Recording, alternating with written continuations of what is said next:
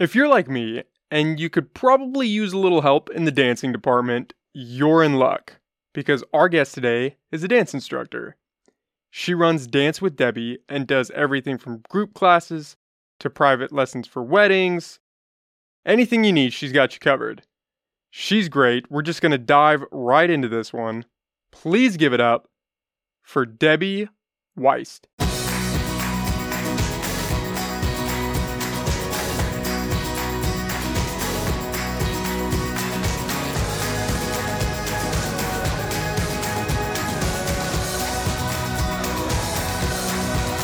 So is this it was the I Block party? Yeah. What is that for? Is that just a celebration of Memorial Day? Uh, Labor Day. Labor Day? Memorial Day? Couple Couple months off. It's been an annual thing. I, then they took a break during the pandemic. Uh, yeah, it might just be it's just a chance they block off uh, I Street between 11th and 10th and 11th, I think, or maybe 9th and 11th, right around Los Bagels. Okay. And just have bands Mhm. come out, local bands, bands from other areas.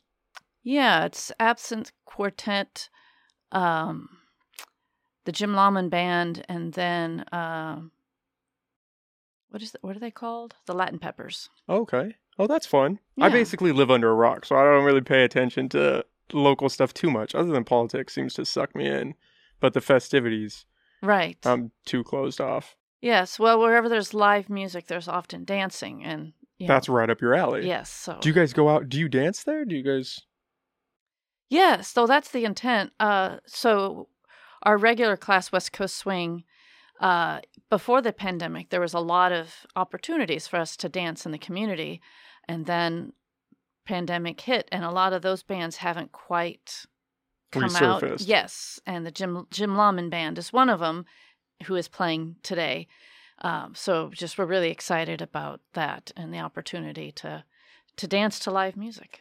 Is your class nervous? Is this their first time or? I don't know how many of our, our class will be there. It's not like a required thing. It's Oh, not like I school. wasn't. Yeah, I wasn't sure if it was like, yeah, you can come. We're gonna do lessons, and then you have to dance in public. No, A trial this by is fire. more like we, we we put it out there to the universe, and some of our students are ready to put themselves out there and be seen by the general public, and some are less ready for that moment.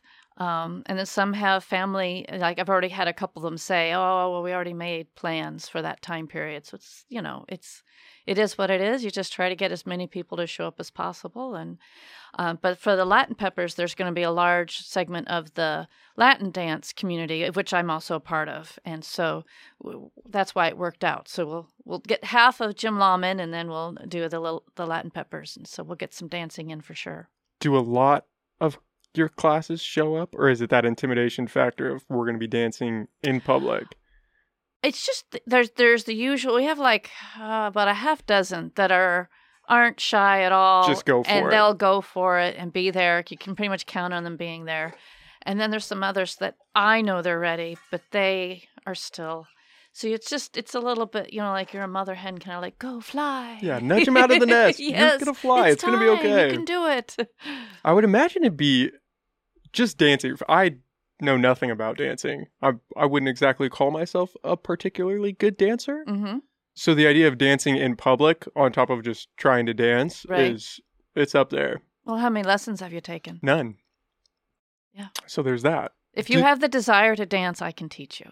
Really. Yes. That goes for anybody. You don't ever have a person that comes in and they're you're like, you know what? No. Maybe maybe you should look into playing an instrument. if they if when they have the desire and they are working at it then yes granted some people it's a slower progress it's a little bit more like that frog in the slowly Boiling well, water. yes like you hardly tell the difference um but yeah if if i have folks come to me for help with their wedding the first dance choreography father daughter dance mother son dance or you know uh, they want their guests to be able to dance at the reception so a whole group will come take group lessons for several weeks or whatever and the ones that want to be there learn the ones for whom the arm is twisted behind their back and they're doing it for somebody else not so much Is it particularly hard to teach somebody how to dance? What's our typical timeline? or does it vary too much? If they're doing it for purely social reasons, then uh, it goes fairly fairly fine. When they're learning specifically for like a wedding where they know they're going to be performing in front of their family and friends, their anxiety and stress over the situation sometimes gets in the way of their learning and it piles on with that anxiety of learning something new. Uh, so you have to kind of take that into account when when I'm putting together something.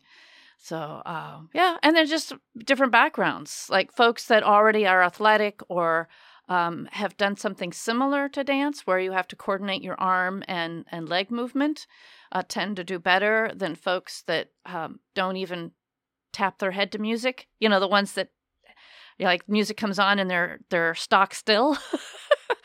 Those are a little bit harder to get to come out of their shell. Mm, understandably. That's. Is there a certain dance that you start out with? If someone just comes to you and says, "I would like to learn how to dance," do you have a dance in mind that you start with to kind of ease them in, or do you let them choose if they want to go swing or if they want so to my go ballroom? specialty is partner dancing. You know, some dancing with a partner, and uh, I would talk to them and say, "Well, where are you when you feel like you'd like to, you know, where that urge comes up, but you don't have the skill? You know, are you out to dinner? Are you at a fair or a festival? Or what kind of music is playing that gets you wiggling and want to move?" And if we can start there, then again, it's it's an easier process than them randomly picking like waltz, you know, out of a lineup and saying, "Oh, we want to try that," but they have no idea of what it is, and they don't necessarily, you know, have an uh, an affinity for it already. or an experience with Yes. it. They've never tried to dance. Yes, yeah. Okay. So, but the easiest ones, I would say, uh, uh, for folks that are just starting out and just want something that they can learn fairly well within an hour, be like merengue in the Latin dance community, or East Coast swing. Um, those, both of those, if if I was to teach a lesson, I could get the whole group moving and dancing within an hour. An hour. Oh wow. Yeah. Is that because those are a little more structured Uh, in terms of dancing? It's just the the step patterns are simple, and they're both upbeat kind of uh, dances that I think relax people and get them going. I don't know, just, something about those Yeah. ones. But that said, I've also had people come to me that surprisingly like waltz will be the type of dance that they that just they they shine and they love it and they they want more and I you know you just never know it it's it all comes from within and that's kind of the fun part of being a dance instructor is finding that uncovering that gem within inside of them and finding where they shine and helping them um, achieve that moment when I finally do see them out in public or they tell me Debbie, guess what? I was out there dancing and we, we were out to dinner and we there was a little dance floor and we got up and we danced. We had so much fun. That for me is the highlight of my life. That makes it all worth it. It does, yes. Especially if you just come across them dancing, right? It's Yeah. not like, hey, come watch me dance. Right. Or you know they're going to be out there dancing. You just Right. are out in public and Randomly, you see them. yeah. Like, yeah, you did it. Yeah, good for you. Is it easier to learn a dance once you already know a dance? Like if you learned the merengue, would it Mhm. be easier to then translate into the waltz or the salsa? Some styles of dance have a lot of similarity to them. So, like foxtrot and waltz uh, share some dance patterns and and uh, structure, if you will, and, and lingo. Uh, and then the Latin dances, merengue. Yeah, it's an easy step from merengue into uh, bachata, and then salsa, cha cha. Um, yeah, once you and once you know one Latin dance style, a lot of the again the step patterns, like how you turn a girl, the the the communication between is very similar. And if you learn East Coast swing, then Charleston and Lindy Hop, you know, so like there's these little families of dance that Are uh, kind of similar. that are similar enough. And then it's sort of like what what is that in math when you have the three circles? Remember they had A, B, and C, yes. and they overlapped, right? I'm drawing a blank on the name of it. I know what you're talking about. Like a Venn diagram. Yes, the Venn diagram. Yes. So you have all these different like families of dance, but they do all there is a commonality to all of them. And that would be like beginning dance, partner dance 101, you know, the basic rules of dancing with a partner. So so kind of those things kind of cross over between all of them. And so how did you get into dancing? Where did that come from? Wow. Do we have enough time? It's a loaded question, right? well, first off, let me say I'm one of those people that if if if there's music on, I'm rarely sitting still. So You're I've always dancing. been wiggling or moving or want want to to get up there and and moved since I was a child, and been encouraged to do it. You know, from my family. I've also been involved in music. I played the piano. I majored in piano performance in college. Was in choirs, musical theater. Um, so music, dance, performing arts, kind of some level of that has been a part of me my whole life. Uh, but the partner dancing, uh, the bug started my senior year in college. I was a dance major, music minor, and just randomly took this ballroom dance class. And oh, this is awesome! But I was a I was a senior, and I graduated and moved on. Stumbled into a career with the National Park Service, moving all you know, moving around, and um, would randomly uh, take classes here and there, and just just like decided, yeah, I really this is I I've taken a class in just about every style of dance out there, but it's the partner style dance that I just keep coming back to. So then I ended up in Crescent City at Redwood National and State Parks, you know, as a park ranger, and uh, suddenly realized that I just wasn't feeling as fulfilled as I thought I would be working for the Park Service. I mean, it. I believe in the mission of the Park Service, like morally, like it's a great organization. But the job I was doing wasn't It didn't I- give you what you needed. What I felt like there was more of me that needed to be out there, and um, I just started teaching some classes at CR, the branch that's up there in Crescent City, and uh, that was going well. And then a friend of mine saw this house for sale and said, "Oh, you should buy that house and make it uh, transform into a dance studio." And I thought, why not? So I just tend to jump into things with both feet. So I did, bought the house and created a dance studio there, and um, but that was going great. Then I met somebody who I fell in love with, and he lived down here in Eureka, and he had a small child, so he was not likely to move. So um, what I did for love, what I did for love.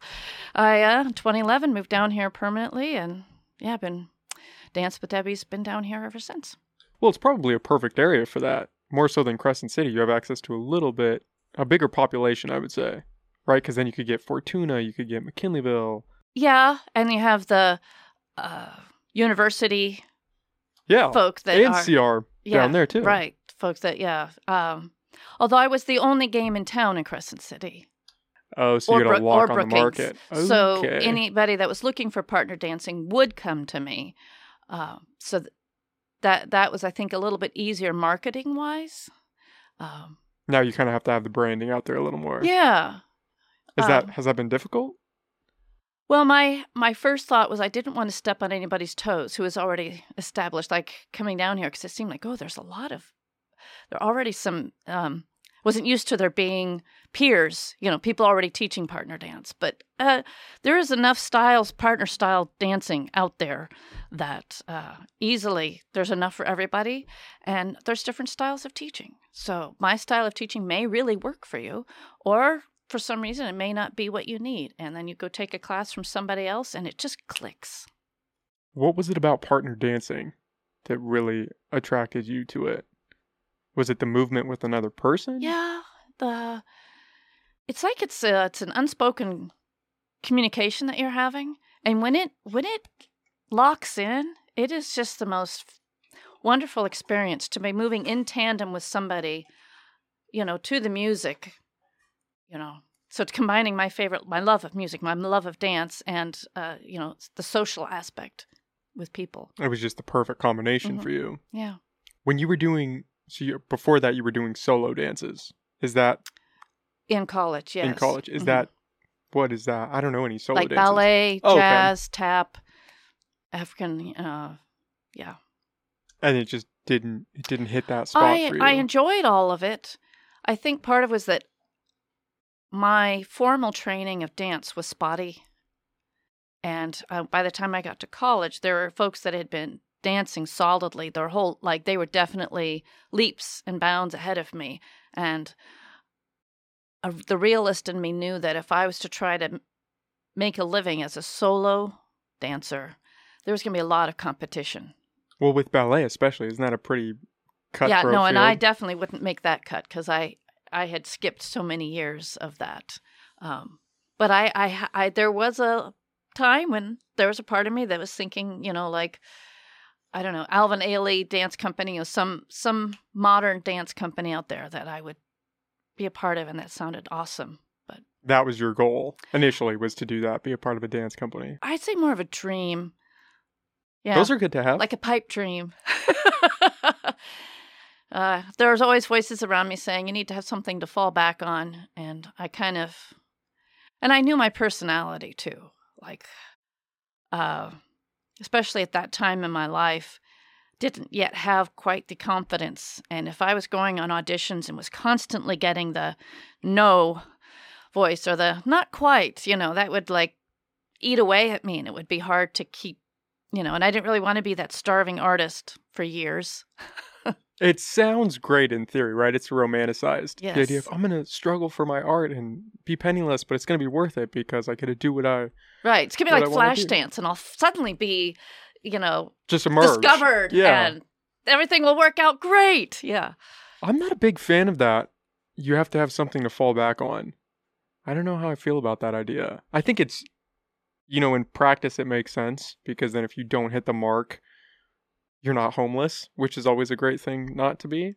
But I was listening to this speech, and I believe it was by Denzel Washington, the actor, and he said, you know, it's always the naysayers that say you should have something to fall back on what you want in life is something to fall forward to so that it, even if you fall at least you're farther than where you were before you fell and that idea kind of stuck with me and i think it works for you in your sense that you're dancing and you're doing something that you love even more than that dream Yeah. right so it's not so much that you fell back and you got a corporate job and you're sitting at a I desk I got sidelined for a little bit. Yes. okay in terms of Well, that going the off. park ranger Yes, yes, and living in some fairly remote areas, but I wouldn't trade that experience for anything either.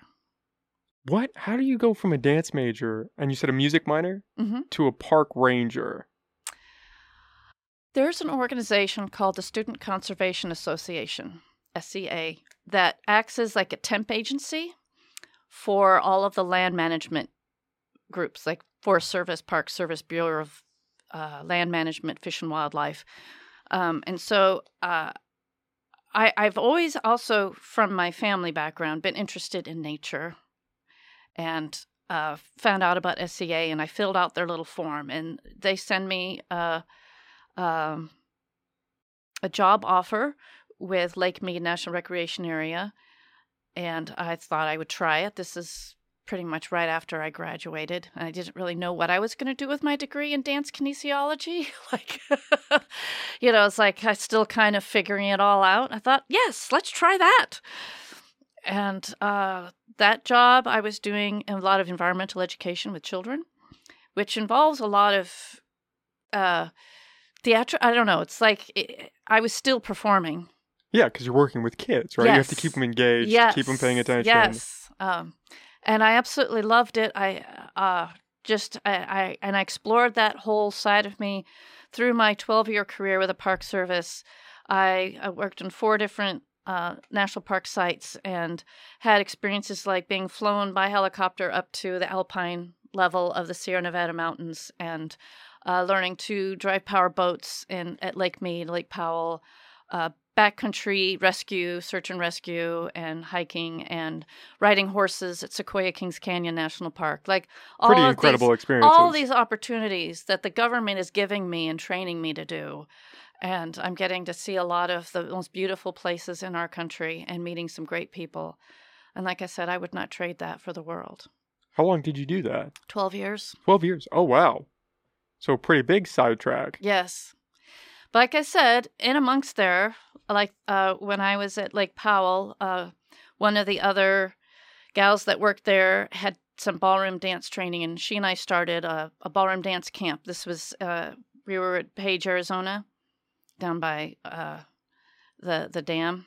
Oh, okay. Yeah, so this is like a little community there, and yeah, we had some folks. We we ran that for about a year and a half, I think, and that was fun. So ne- you never stopped dancing. It was always Not still really. there. No, yeah. Was it hard making that decision to to switch? It was more that there were times that I sometimes felt like I was a fish out of water when I would be at social settings with the Park Service. Because I would be wanting to dance and talk about music and dance and, and theater. And then there would have these folks that were definitely very rugged, earthy, crunchy kind of people. And sometimes, you know, there would be some misfires when we would talk, or I would just, uh, yeah, just feel a little bit like I wasn't quite in that I enjoyed it. I loved it. I had some great experiences, met some wonderful people, but I hadn't quite felt my found my milieu, if you know You I mean. didn't quite fit the mold. Yes. I don't know Nearly, fairly nearly, but not quite. I don't know what milieu means. I've never heard that. I don't know if I could explain it to you in in words. I just know how Just it's a used. feeling. How would you can like you use it's it like again? uh it's like your essence of being your your field, your Your your- place. Yes. Okay. I've not I've never heard that before. You could look it up. Milieu. M I L L I E U. I trust you. I trust your interpretation. And so then you decide. Well, that must be hard though. Just deciding to leave something you've been doing for twelve years. No. It really wasn't. No, because like I said, I'd gotten to feeling that while I enjoyed the work, that it, it- there were frustrating parts about it. Um, Like that. Those moments where you wanted to be more expressive and be able to dance and do yes. these things. And when you think of a park ranger, you don't exactly think of somebody out there. Yeah, you wear a uniform. down. And and uh, You work for the government. yes, yes, exactly. Very cut and dry. Yeah. So I just been talking. I I had been having conversations with people about my situation, and a friend of mine said that she was seeing a career counselor, and told me the questions her career counselor had been asking her. So I started writing them down like before I went to bed, and so it was all like in my head, all of these thoughts, these things. And one day, uh, somebody asked me, "Well, what do you want to do?" And I said, "I want to teach dance." like it come from like the most center core of my body and i realized that is the truest thing that i'd said in year like and i was like huh well now how do i do that because i i had been out of the the dance world you know i'd been you know so it's like okay well i'm gonna have to work hard now to get those skills back and to get to the point where i i feel comfortable teaching because you know as a teacher you want to you want to yourself be at a certain level and Yeah, it'd be a little awkward if you're like, okay, Yeah. I'm trying to remember how to how to do this. i'm just learning Give myself me a second. Wait, let so me practice. let's learn together Yeah. so yeah so luckily i have family in a lot of major cities like my my sisters are all spread out and my parents were all spread out so every time i went to visit family i would also go seek out um, private lessons and Okay, it's the- little you know, refresher courses. Yes. So I spent like a year uh, starting that process. And then, like I said, started those lessons at CR and then just it grew from there. Just fell into it. Yeah. And I knew I was doing the right thing, even though I didn't never run a business before. I had no clue what I was doing with that. I just decided to do it. And it worked out. It has. It's worked out. That's amazing. I think it's it's funny how little things like that just kind of fall into place. Like you just when you were describing that moment of when you said, I want to teach dance. And it just it clicks. It's like a Mhm. little light bulb that I really, it on? literally felt like the words were hanging there.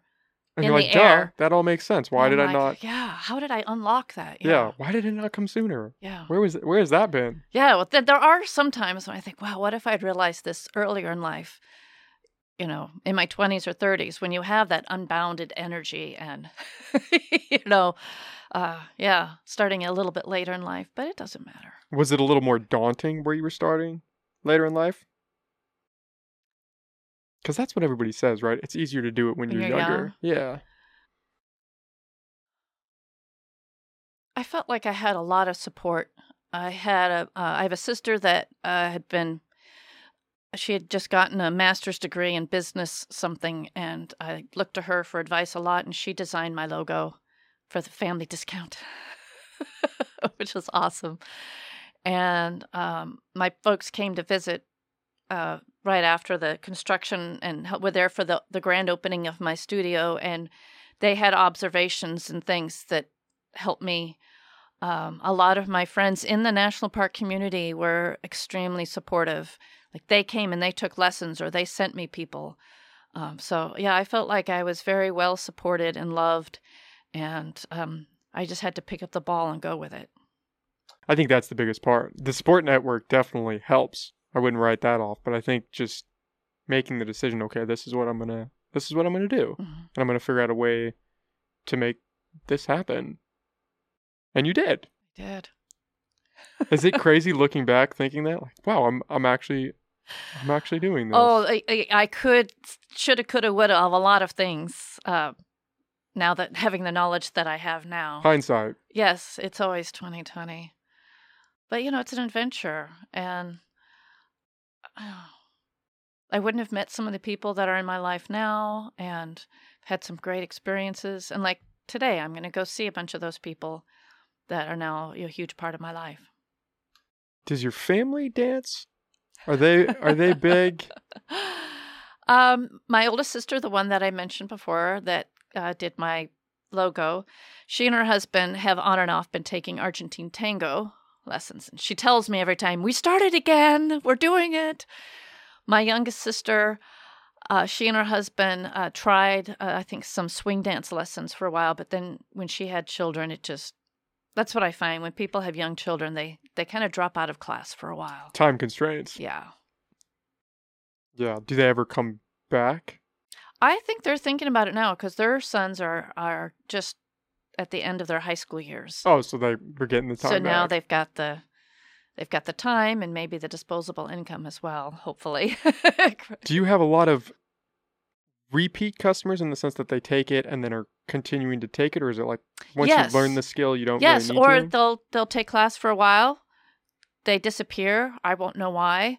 Um, sometimes I run into the grocery store and they'll be like, "Oh, hey, I love your classes, but we're uh, we're we just got an RV and we're going to be traveling for a few months." Or, "Oh man, I broke my hip," or you know, I'll just hear any anything going on, and then sure enough, like a year later, they come back, and so it's like people just have lives and their interest level kind of ebbs and wanes and or their time constraints like you said like oh i'm taking a class at at the university and it's the same night as your dance class it's like yeah okay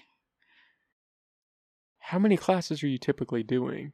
well pre-pandemic i was teaching every night of the week Oh wow, so you had a full schedule. yes Different dances every night, or yes do you do? Okay. yes uh, plus private lessons uh, and uh, then i had a day i have a day job as well uh, not eight hours but it was uh, you know four to six hours of a day job and then depending on the evening i was working one to three hours a night and then sometimes weekends as well i would have some dance related thing going on. When the pandemic hit and i suddenly had my evenings free i could make a big meal.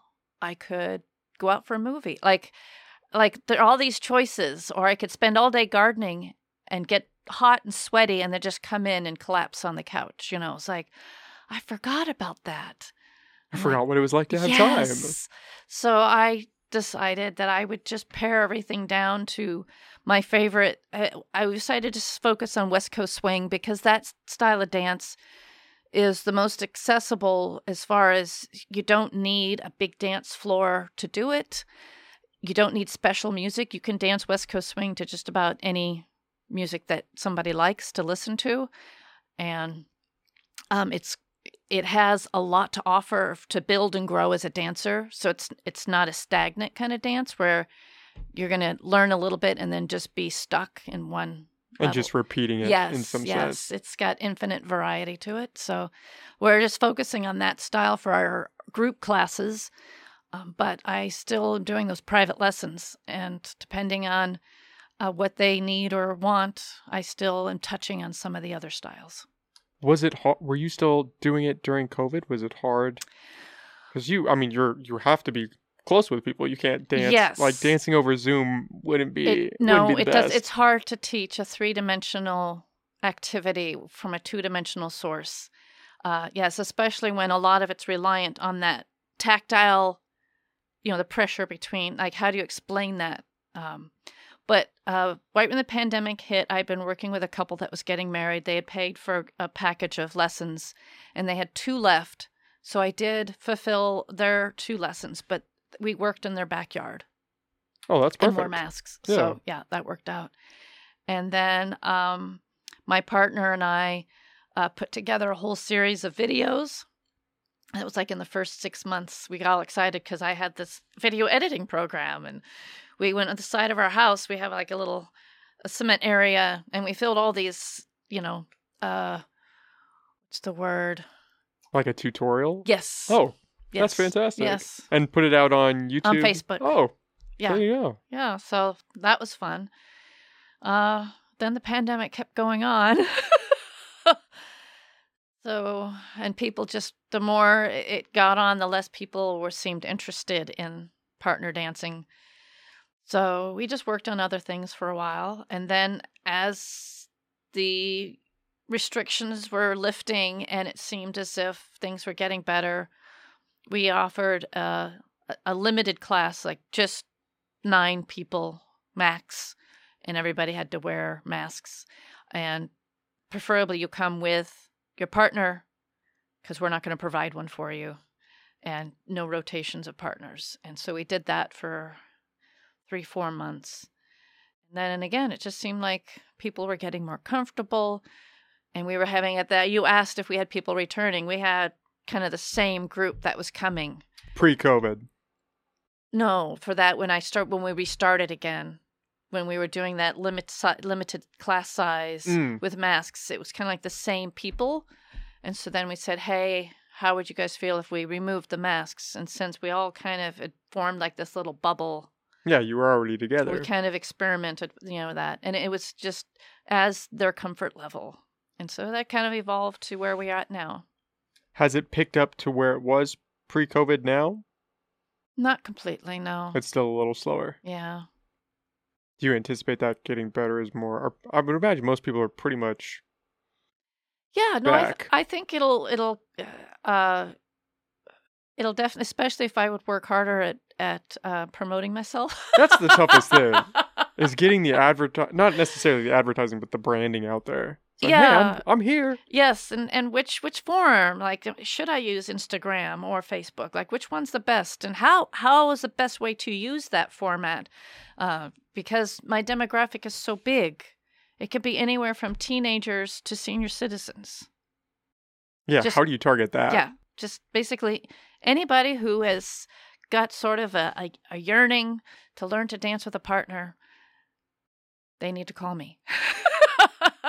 Do you have to have a partner when you take your lessons now? No, at this point, no. We we are we are rotating around, and so to, again, depending on comfort level. So I still have a few people that will continue to wear a mask, and that's fine. It's it's all up to them. My partner and I will often join in the rotation, and we do that because we like to know how our students are doing. So the only way to gauge their progress is to dance with them, and then we're able to give them a little one-on-one during class. Um, so usually we try to at least get one full rotation around where my partner and I each able to dance with everyone in the room. Um, And is your partner an instructor yes, well? Okay. he is. Yes, I was very lucky to to come across him. Yeah, that's perfect, right? He kind of fell in my lap, but did he was he an instructor prior to meeting you, or did you kind of turn him on to that? no. Well, y- well, how do I? In his teenage years, he and his sister uh, were in a performance ballroom group down in uh, Southern California, and he uh, followed the a, uh, a school of dance to become instructor in that. I can't remember the name of it. It was it was kind of an awkward title. Um, so yes, he was in from the age of like 11 to 19. He was doing performance ballroom dance and teaching ballroom dance um, down in Southern Humboldt. But then he ended up becoming a, a competitive surfer, and then Oh, that's a big change. Yes. then that was traveling into some far flung corners of the globe. And uh, then he got married and had a child, which we talked about already, has change, changes your life. Um, but it was when he was separating from his wife that he walked into my studio um, and you know we kind of had a conversation where I said, you know, I've got class going on, and I kind of taunted him a little bit, I think, because I didn't believe. He could dance? Yeah. Oh, how funny is that? and uh, so he came that night, the next night, and pretty much we've been in contact ever since. oh, wow. He kind of took on the challenge. He's like, I'll show Yeah, you. I- we'll I see if I can doing." dance. Yeah. Yeah. Wow. And so do you guys do that together? You said you have a part. You also Yes, he's my life slash dance partner. business. Okay. Yeah. Nice. And what is your day job? I work at Zane Middle School. Oh, really? Yes. Oh, wow. I'm an ELD technician. I work with students for whom English is a second language. So they some of them are still translating in their heads, which sometimes slows down their learning process. Um, and so we just try to support them with their their homework or just in, you know and their growth in English as a language. Was that a a class or just almost like an after school support Uh, it, network? it works two ways. We do have a class, and that tends to be the ones that are just emerging Need more help. Yes. Um, and then we focus on a lot of instruction there. And then for the others that are still they're they're doing okay on their own, but they kind of stumble here and there. We go into their classroom and are there to kind of uh, go around and help when when they when they've like the teacher says, "Okay, now work on writing this essay." Then we would go around and say, "Okay, what do you, what's going on? How can we help you?" Just that added support Yeah. for them. Yeah. Oh, that's cool. I didn't know that Zane had that. Yeah, uh, all of Eureka City Schools does. Oh, wow. I had not heard of that. I don't know if I just wasn't paying attention when I went there. Has that, how long have you been working there? Uh, I'm in my seventh year now. Okay, so a little before my time. You, I'm talking about you being Oh, at Zane. I was trying to think if you were there when I was Zane. I was like, I don't think so. I I don't even know when I graduated there, but it was a long time ago. Maybe late, early 2010s, Yeah, maybe. yeah, Yeah, different time. yeah. I started in 2015. Okay. Yeah, I graduated high school in 2016. Oh So- wow, Yeah, there you go. go. Did you what what got you into that? Well, we've already talked about that. Um, the dance business, the attendance tends to ebb and Fluctuate. wane. So yes, this was like a safety thing. I needed, yeah, some um, a budget that I could count on to pay my personal bills, and um, I started out basically as a monitor, just kind of uh, walking around, checking on kids during break and lunch and everything. Um, and then just before the pandemic, they offered me the opportunity to start as an EL tech, and that kind of grew. And yeah, It's interesting that you you're still working with kids and you get to do the dance as well. Yes. Because it seemed like the kid aspect was a big part of Yes, the parks. And you like that. And I do. I you're do still like working with that kids. interaction with yeah, especially. And I had no idea middle school would be my thing. I would imagine middle school would be challenging. Yeah, Middle but you know schoolers are what? They're awesome. really. Yeah, most of them tend to get my sense of humor, and um, I really appreciate where they're at in life. You can reason with them. I don't know if you would have been able to reason with me as a middle schooler. I don't you know might be was- surprised. Yeah, I don't know. Middle schoolers are not exa- if I had to think of a demographic in school that I would want to try to reason with, middle schooler is not at the top of that list. Those kids are they're just wild. Well, Or yeah, least- there's reasons for it. Yeah. yeah. Yeah, that's true. Their their whole brain is rewiring to go from the original wiring of follow what your parents do no matter what for safety to rewiring them to be completely independent. So there's a lot of misfiring going on as their brain restructures itself and then throw the hormones in. What a mix. Mhm. Do you like that age the most? Do you like working with like if you had the option to switch to a younger or older demographic? Definitely not younger. I tried. Uh, I have been a. I also another thing that I did in there, throwing that into the mix was uh, as I was a seasonal ranger, I I did uh, substitute teaching in the winter. So uh, I've had a few careers. Um, so yes, I, I as a substitute teacher, I I was in everything from kindergarten to high school. Oh, so you've covered you've hit the whole range. Yes, And you like middle schoolers. I do. I Huh. do. They're they're interesting. They are interesting in the sense that you're right. They are at this almost pivotal point in Mhm. life where things start to ramp up and really, really change. And for those that are exhibiting signs of um, like trauma, childhood trauma that's been affecting their lives. Junior high is the pivotal point if you can make a change in their life so that they can then be successful in life. So if you can if you can reach them, if you can work with them and kind of give I them the hadn't help thought that about that. Is that it's kind of like a last ditch effort in middle school? Like if You can't reach them in middle school, It's Good it's going to be harder, yeah, much harder as they get older. do you notice that in a lot of kids post post COVID in the sense that a lot of them are kind of teetering?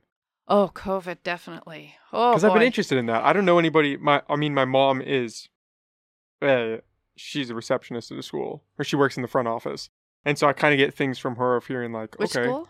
Ridgewood. So she works in Okay. Ridgewood. Yeah. And she likes it. But it's I'm always fascinated like how are the kids doing just on like a global scale like cuz Well, COVID they- was hard. COVID was hard on kids. It was. When they first came back, a lot of them lacked social skills. Like they had to, they just didn't have the experience of interacting with anybody other than their family. And you know how every family has your own norm where maybe cussing is okay or uh you know just different standards. Yes, that different might not standards. be okay in public. Yes, uh, or just a different sense of humor, or whatever it is. Um, but interacting with people that come from different norms, different backgrounds, and being able to interact without causing, you know, ruckus, and uh, and learning how to be kind uh, to your teachers as well as anybody else. Um, and then expecting them to just to last a whole school day of sitting in a classroom when they've been having all that freedom. Which was hard already. Yeah. Now we're going back to school. Now we're going back to Yeah. school. Yikes. Where a lot of them was it I would imagine a huge adjustment period coming back. But the social aspect does it feel like that's kind of I feel like we're getting back in the swing of out? things. Okay. Yeah. It, it was it was difficult for everybody. I mean, the teachers too, because we, um, you know, most of the teachers had to switch suddenly from live students to online, and there's various levels of experience and ability with technology. And so then there was this hybrid moment where some of their students were still online and they had to say hi on the the computer screen while some were in the you know and trying to juggle that and uh it was yeah and i think a lot of teachers changed their teaching style because of everything that happened and maybe became more tech savvy you almost had to. yeah I mean, especially in the beginning when it was all online. If you weren't tech savvy, good luck. yeah Gonna figure it out. you gotta figure it out Yeah, sink or swim moment. Yeah, I don't. I do not envy kids that were still in school in COVID. I was in college, and college Zoom was rough. So I can imagine being in high school or in middle school and trying to deal with that. what was your major I was a computer science and cognitive science major. Um, and that, which is ironic because, you know, we're working with computers, especially in obviously the computer science, but in cognitive science as well, it's pretty technical.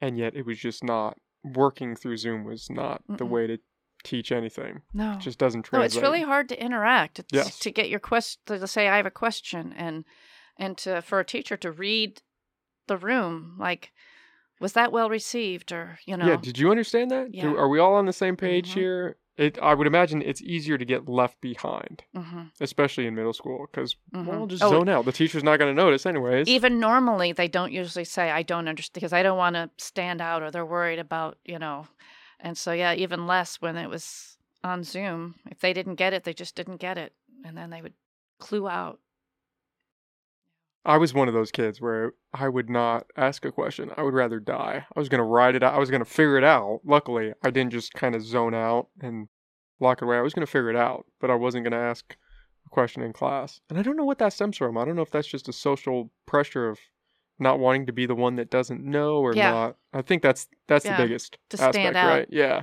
yeah Say I don't understand this. until you know who you are and you're comfortable with who you are and who you how you want to portray yourself you're you don't want to put yourself out there in case that's the wrong you right like oh my god i just did that and oh crap that's not how i wanted to to Be look perceived. yes especially in a moment like that where there's a perceived vulnerability attached to it of oh you don't you don't know hmm she just explained it and you don't understand it. Mhm. Mm. Yeah, you don't want to be that one. Mm-mm. Is that how do you how do you fix that? How is there a way to solve that with these with children? What I try to do uh, is, as frequently as I can, check on the students that I know are struggling, check on their grades. And when I see their grades have dropped, I go seek them out and say, hey, you know, you've got this, I see that you've got a, a D, and that's because you've got these two assignments not turned in. What's going on with that? And then try to pull them from them. Why haven't you finished that assignment? Oh, I don't really understand. Okay, well, then let's work this out together and try to find time where I can maybe pull them out of gym or something so that they can finish their their social studies assignment that will help them pass the class. Now with that, do you think that more kids got left behind because of COVID? That's one of the big tropes, right? Is are we leaving children behind when we do come back? Uh, what I, f- uh, what I saw, unfortunately, was a lot of standards dropping in order to accommodate. Just push them through. Yeah.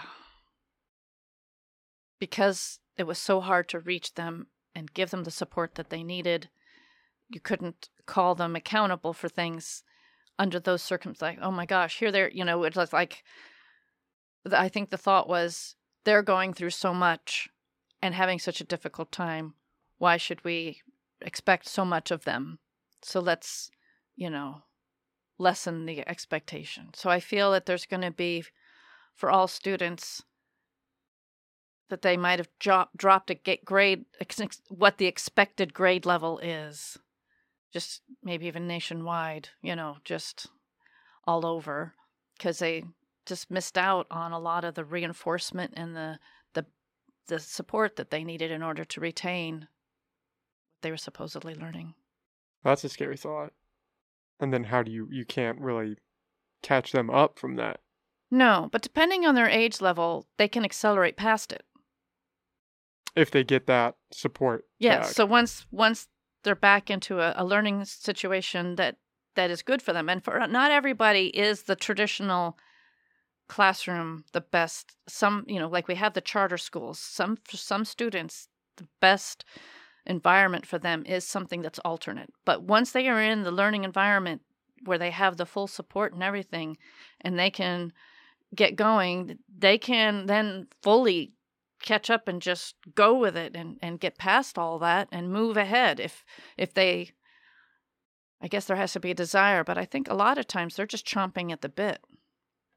Well, I think that was a another aspect of COVID was when that was taken away, right? A lot of kids, if you took it for granted, I think missed it and missed the aspect of being at school and that w- the thirst for knowledge is it's Mhm. kind of cheesy when you say it like that, but it's a real thing. It People is. actually want to learn. They do. You just have to make it enjoyable. yes. If you make it you know, unpleasant, with the right teacher, dance teacher, whatever teacher, with the right teacher, the right classroom setting, you know, the right environment, people will thrive. And the younger they are, the more resilient they are, and the more their brains are like sponges, and you can just cram it in and they learn, they accelerate their growth. With the older older kids or the adults, your brain isn't quite as resilient. You know, if for like you being in the university, you know, that you may not have been able to recover as much from that. I know, thank God I got out. I might have been difficult for me. Yeah. Yeah, I I don't know. That's it's scary thinking about that and thinking about especially the lowering of standards in some regard. Do you see that has that come back? No. It's so it's now at that lower baseline. Oh, you meant no. The standards. So you said a lot of people were dropping standards because They the standards came back. Yes, Oh, the standards came back. back. Yes. I thought you meant did that attitude come back the attitude. of dropping the standards. Oh, okay. No, no, that mindset, we don't have that mindset anymore. It's definitely, I feel like all the teachers that I talk with are like, let's get back to business as usual. You know, Is there a desire to provide more support now for those kids that were slipping up? Or definitely, just, definitely a desire.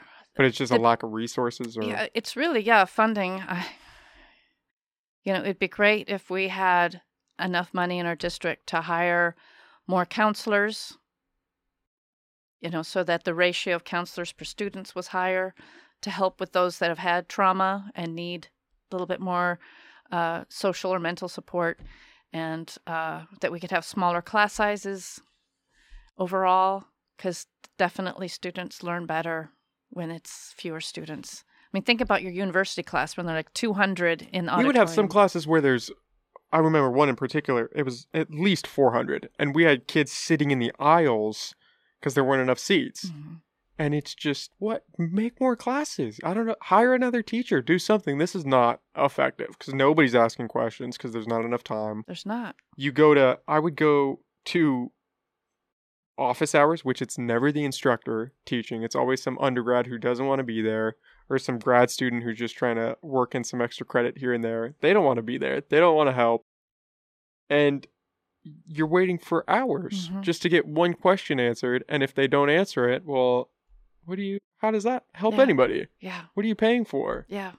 yeah, I'm a I the education system is a little I'm jaded towards it. I think you could say. I think it has the potential to be something really good. Well, it's filled with people Pe- That- teachers do care. Some teachers really do care. and they burn themselves out because they care so much. And then you get the teacher that And then it's almost doesn't care. expected that they work long hours and go the extra mile and use their own money to buy school supplies because because we tend to be that sort of people that would do that. We're we're of the helping mindset. And then it doesn't there's no expectation to add support because well the teachers will pick up the slack. Right, because they always have. Yes. So it's like a vicious circle that that Doesn't help anybody. doesn't really no i mean everybody i see the people around me doing the best they can. Everybody's trying really hard and uh and the students i feel like they've they've come through and they're we're like we're back to kind of more normalcy. More pre-COVID yeah. Esque.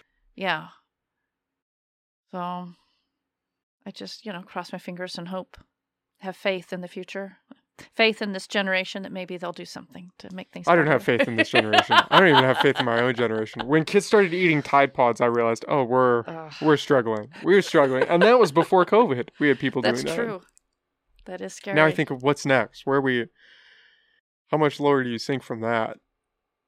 Where does that go? What happens to those kids?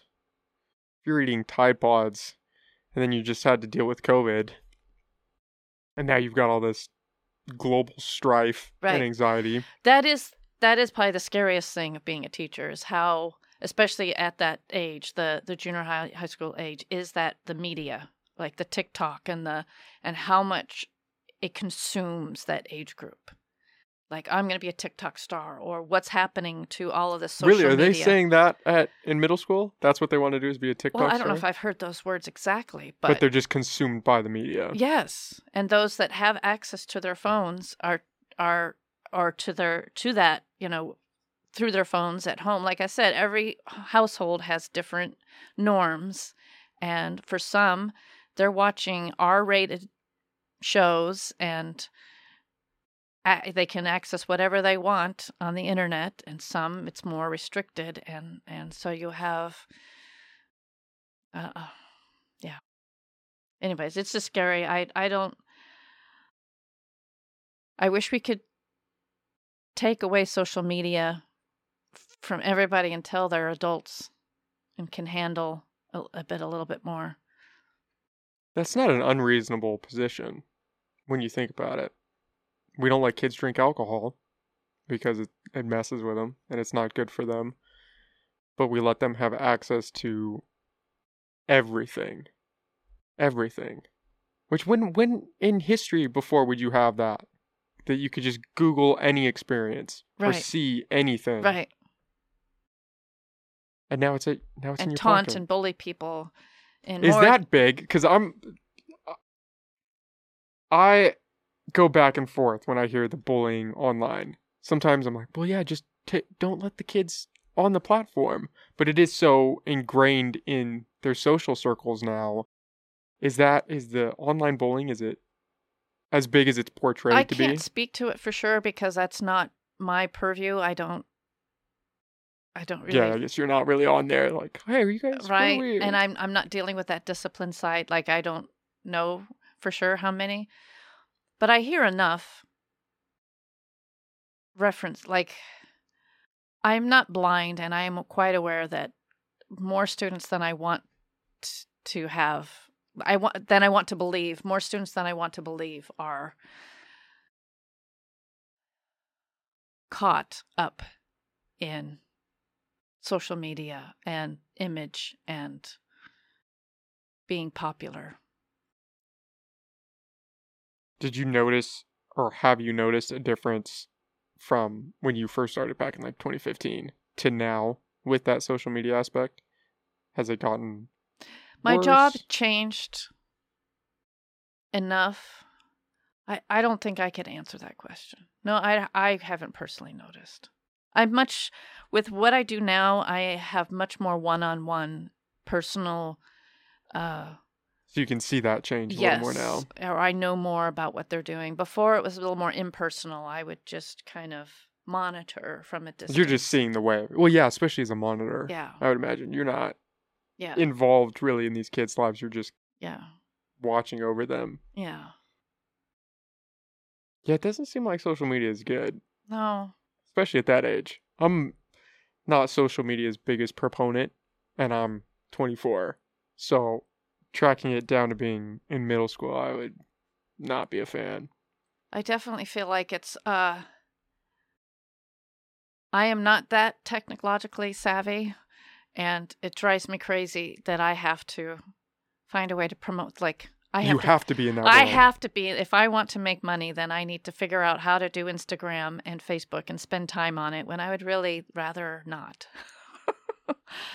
so, yeah, It's just that way now. it is. It's not. It's you. I think you can survive, but yeah. it's not comparable. If you're You not out you there, you don't know what what your potential customer everybody has like there are some people that are still the best way to contact them is by an email so every once in a while i send out a dance with debbie email hey remember classes and those people that check their emails send back oh thank you and i'm like okay I got contacted got them and i'm like okay and then there's the ones that you have to text because they will only respond to texts and then there's the ones that you know you definitely need to put something on facebook and then you find them and it's um It can be overwhelming. it is. I feel that way now. I've had a number of guests come on and say you should do TikTok because you would reach a ton of people and it could blow up. And I'd keep dragging my feet, mainly because I, the China connection freaks me out on a deep level. I get that we're already selling data to Apple and Google and all of that, but the connection to China kind of worries me a little bit. And then it's just it's another platform. It's just another one. Yeah. And then what? Is there going to be another one? And then I'm going to be.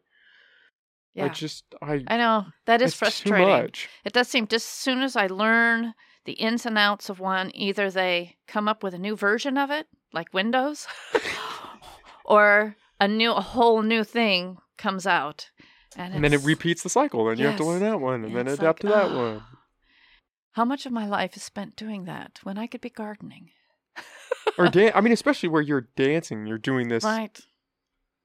this human thing. I mean, how long have people been dancing? How long has music been around? Since forever. Fires, dancing around the fires, celebrating yeah, kill. and it's this. yeah. It's just an intensely human thing. It just is. this movement of your body, and then to go to a screen where you're not connected to anybody, and there's no personal touch or flair. There's no. You don't get the same. Even just sitting across from somebody talking, that's. You're just looking at a screen. You're looking at digits and pixels, and there's no. You don't. It doesn't feel the same. Especially with bullying, like you wouldn't have half of that if people had to say it to your face. Yes. But because it's the screen, and because, Because you can be anonymous and just like, yeah, and you're sitting at right, all kinds of nasty things. Yeah. yeah, you don't. It doesn't feel the same as if you were in that person's face and you were saying these things and seeing their reaction and getting that feedback. Social media, Social media. it's a problem. Yes, we can. I was just gonna say we can wrap this up. We have been going for an hour. I don't want to keep oh, you Oh, any longer because you've got you've got to go dance. Do you want to plug where people can find you, where they can find Dancing with Debbie, Yes. take classes? Well, I have a website, dancewithdebbie.biz, And uh, you can find me on Facebook, Dance with Debbie. Um, join our Wednesday night class, West Coast Swing Wednesdays, at um, Redwood Raks World Dance Studio in Arcata at 6.30. We'd be glad to have you. It's drop-ins are welcome all the time. Any experience level? Yeah, absolutely. Any Okay. experience level. And then you also offer private lessons and Do people private can reach out. lessons. Yeah, so you can email me, dwdhumboldt at gmail.com, or call me 707 464 3638. Okay. And then Dancing with Debbie Facebook. Dance with Debbie, it's a command. Dance yes. with Debbie. Okay. Awesome. Well, Debbie, thank you. I really enjoyed talking with you. thank you. We'll have to get you back on. Okay, sounds great. Thanks. Thank you.